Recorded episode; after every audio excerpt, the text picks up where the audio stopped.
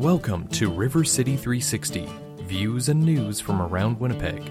I'm Robert Zirk, filling in this week for Nolan Bicknell. RC360 is broadcast every Sunday morning at 8:30 a.m. right here on CJNU. A project of the Winnipeg Foundation, we provide views and news from around Winnipeg every single week. Sharing stories that matter to our community is our promise to you, our listeners. We're able to bring you this weekly show thanks to our partners at Community News Commons and CJNU 93.7 FM. On today's show, how can we benefit from more walkable neighborhoods? We'll find out from some of the What's Our Walkability panelists. Later in the program, I'll take you on a Jane's Walk and we'll meet with the walk leaders, Wins Bridgman and Marcella Poirier, to talk about the accessibility and inclusiveness of some of our downtown public spaces. And we'll find out about the latest in citizen journalism this week from Noah Erenberg, convener of Community News Commons. All this plus some great music right here on River City 360.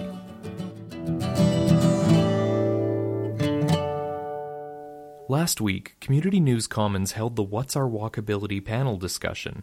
It was a well attended event that sparked some really great discussion about how walkable Winnipeg is and why it matters to us. Shelagh Graham is the Healthy Built Environment Specialist at the Winnipeg Regional Health Authority, and at the discussion, she addressed our city's walkability from a healthcare perspective.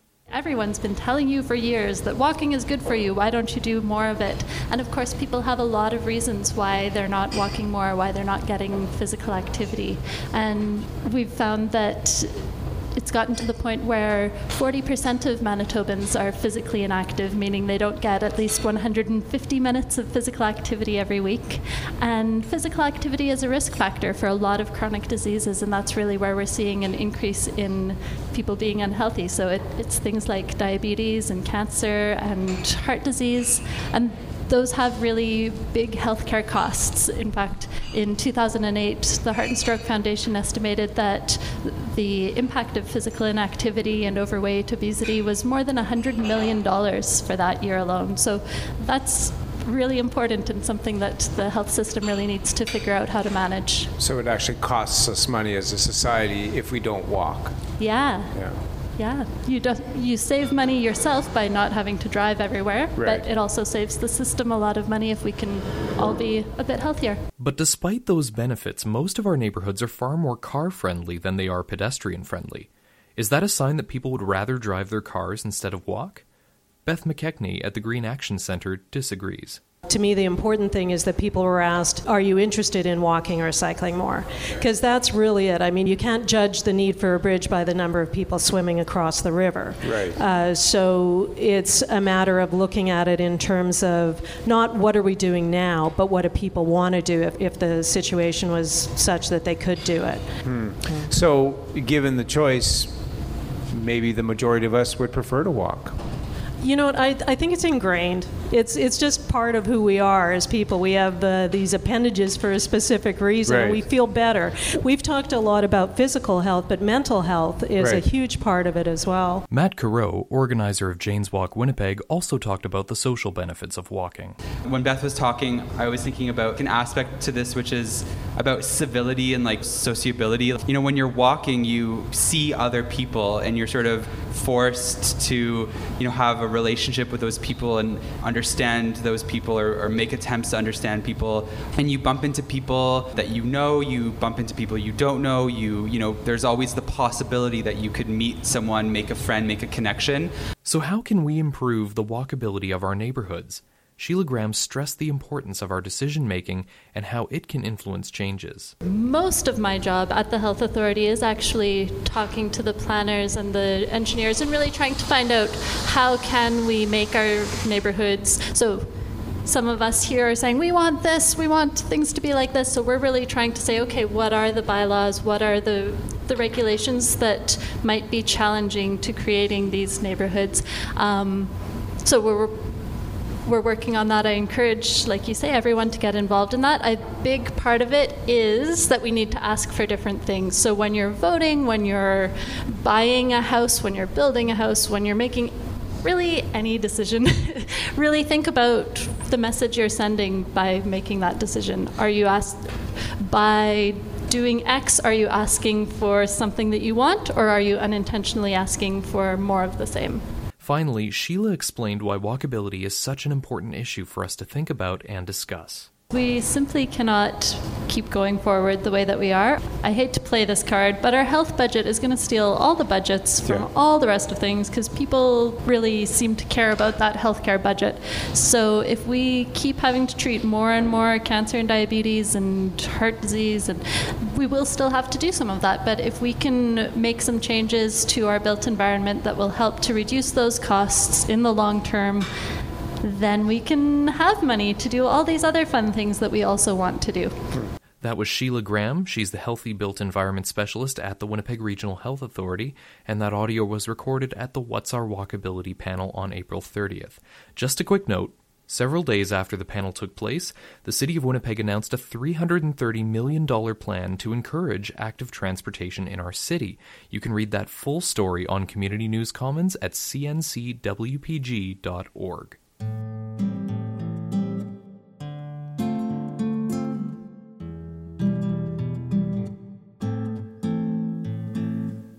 So earlier we heard from Matt Carreau, who organized Jane's Walk, which took place last weekend in Winnipeg. It was a really beautiful weekend, so hopefully you had the chance to go out and enjoy one or more of the walks. I myself went on a Jane's Walk last Friday, and here's a short piece I put together from that walk. What is our walk today? It's called It Starts at City Hall Accessibility, Universal Design, and Inclusive Urban Planning. We're going to look at City Hall and we're going to look at the courtyard. We're going to walk on over to Old Market Square. We're going to think about how accessible that walk is. We're going to think about the relationship of the courtyard to the urban planning. And then we're going to go to a third courtyard beside the Paterson Global Foods Institute, each one doing a scorecard on accessibility. Our first destination was the courtyard between the two buildings at City Hall. Some people might have a mobility impairment, but some people have a visual impairment or a hearing impairment. We could hardly hear each other on that front street because it's very loud. So if you were a person who had a hearing difficulty and a visual impairment, there are some perilous aspects up there. When we look at this courtyard, we see, or I see, because I'm able to perceive this, visually differentiated stone, light, dark, red. The problem I see with that is it doesn't all have meaning. So we have invested in design for the sake of aesthetic. When we invest in design, communication, and information systems must consider not just the design for aesthetic, but how we use things like the differentiation of brick color to give relevant, pertinent information. So how do we do it? It's complex. Marcella then asked us to rate, on a scale of 1 to 5, with 5 being the top marks, the accessibility of the City Hall courtyard. Most of the walk participants gave it a 3. Good, but with room for improvement. Next, we walked with Marcella and Wins to Old Market Square. As we look around this courtyard, it really does remind me of Jane Jacobs. Here we have people gathering, people watching each other, eyes on the street from the windows everywhere, and it feels very safe. What are some of the weaknesses or tensions in this courtyard? We look over here and see cars. Is that area a courtyard or is that area a, a, a parking area? How do people know when they've traveled from one area into another? A shared level of communication is really important in an environment. As with the courtyard at City Hall, most of the walk participants rated Old Market Square a 3. Our final stop was the courtyard next to the Red River College Paterson Global Foods Institute. Now, this is the, the simplest of all the three courtyards we looked at, in that there is there are no changes of level. It's all at one level. When we go into the Paterson Global Foods, if we're going in for the cafe, it's more or less at the same grade. Now that was something that was circumstantial, but just the same, we're saying it's it's an advantage. So oddly, although this is the simplest and the least number of dollars have been spent on this, we know that this courtyard is tremendously flexible for all kinds of uses. And I think that's a really important thing. Those were some highlights from It Starts at City Hall, a Jane's Walk led by Wins Bridgman and Marcella Poirier of Bridgman Collaborative Architecture. Coming up after the break, Wins and Marcella will join me here in studio to talk about accessibility and inclusiveness in our public spaces and why it's important for everyone. You're listening to River City 360.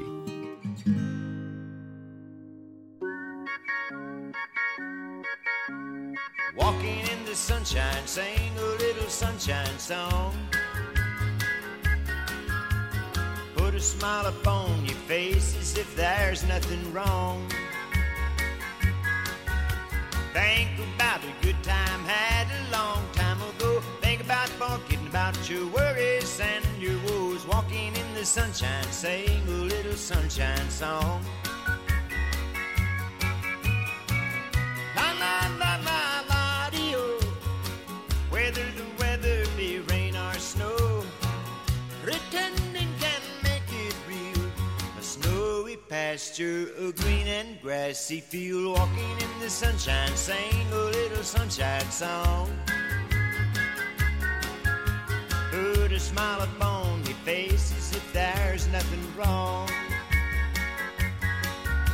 Think about a good time had a long time ago. Think about forgetting about your worries and your woes. Walking in the sunshine, sing a little sunshine song.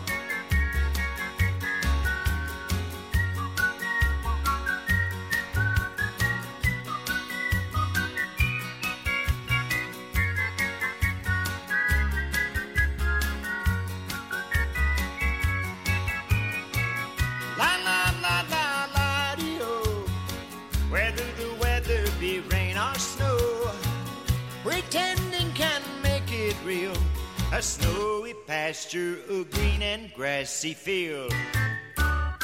Walking in the sunshine, sing a little sunshine song.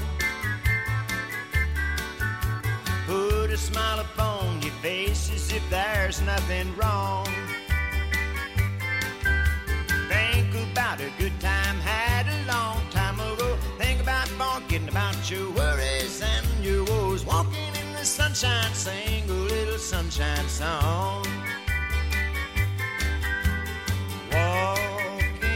Sunshine, singing a sunshine song.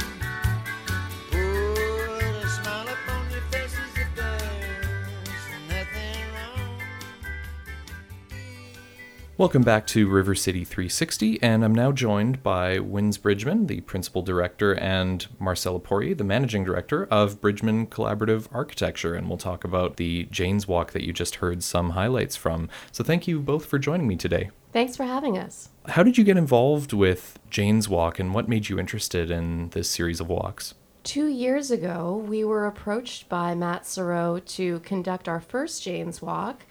There was an idea that the walk was about architecture, and we took that idea and decided to make it about the urban experience along with an important building that we participated on, uh, Neechi Commons, which is right on the corner of Main and Euclid. We, we were interested in trying to describe parts of the city that we could walk through that would tell us something essential about the city.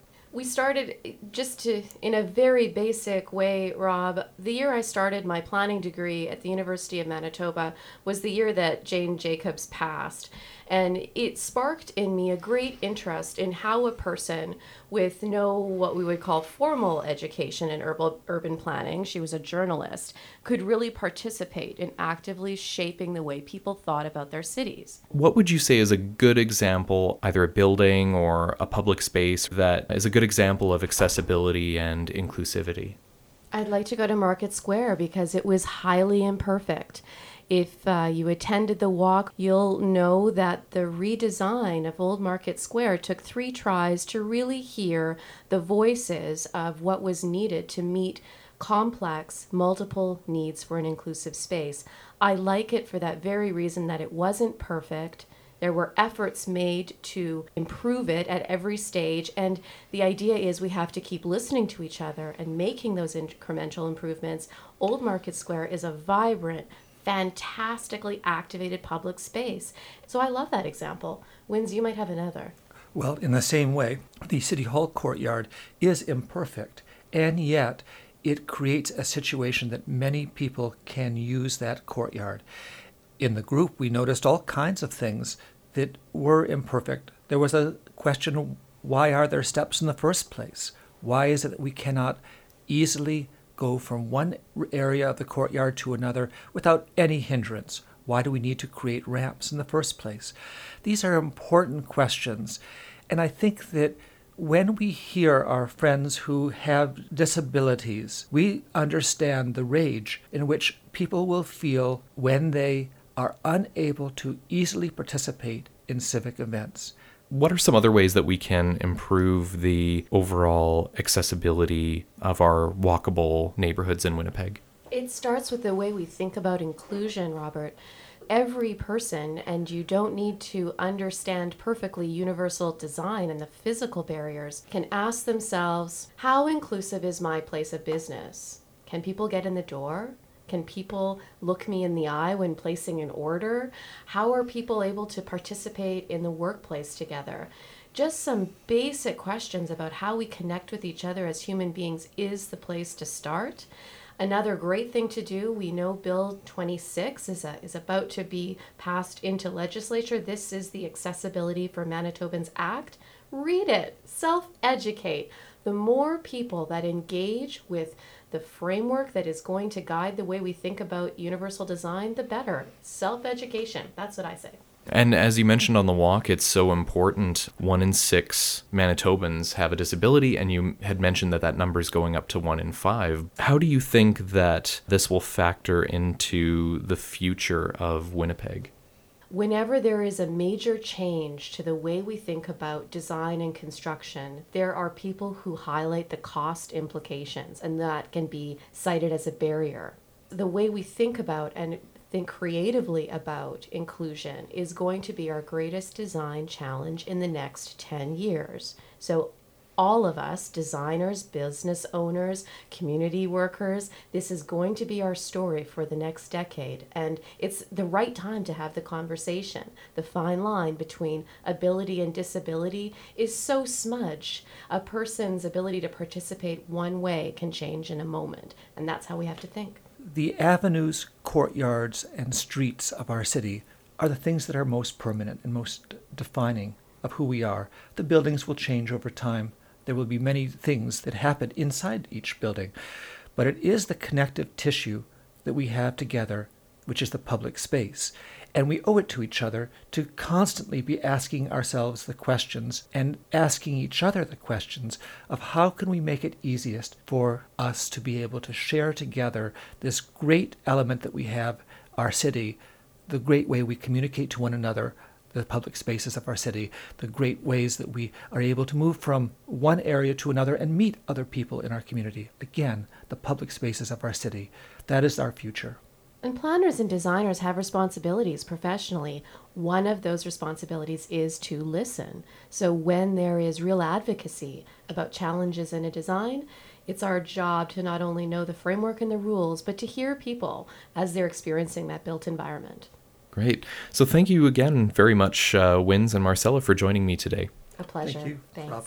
Coming up, we'll hear from Noah Erenberg, convener of Community News Commons. But first, here's Ray Anthony with My Kind of Town, right here on River City 360.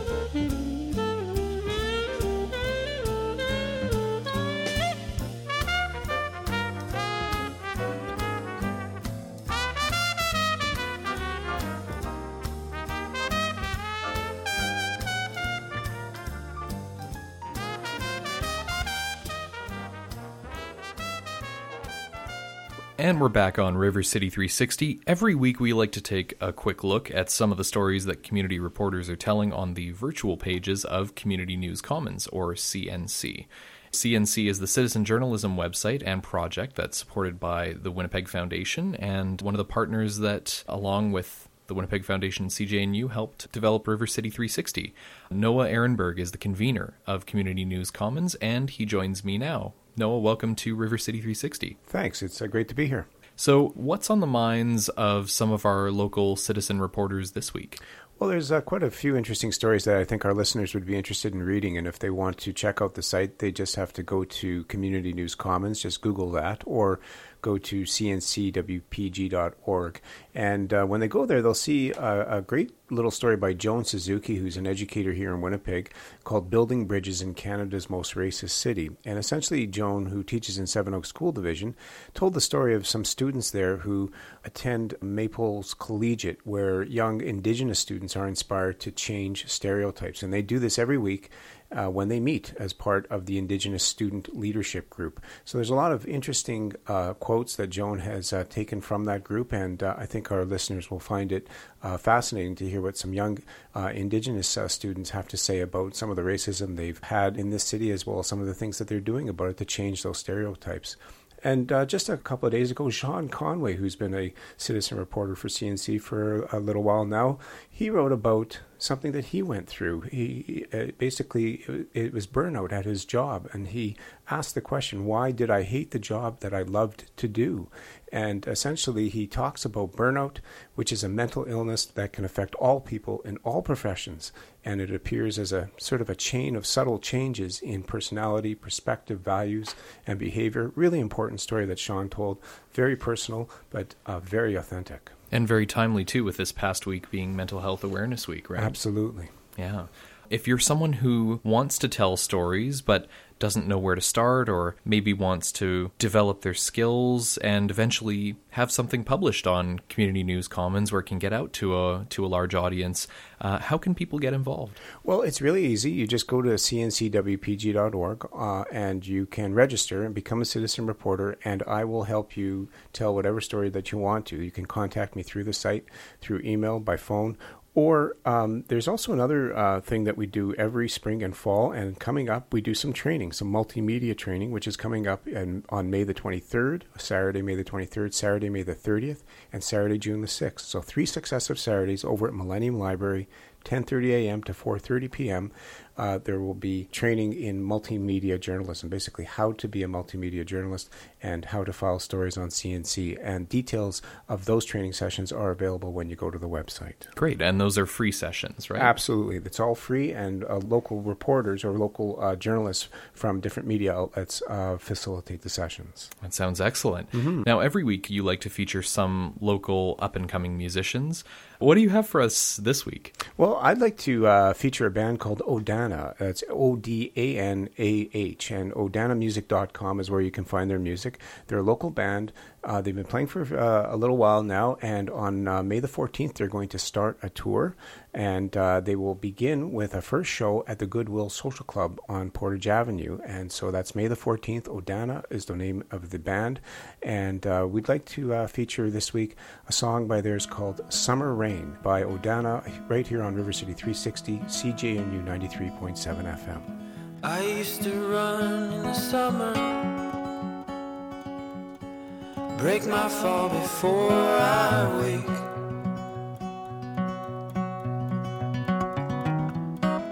And you used to be there,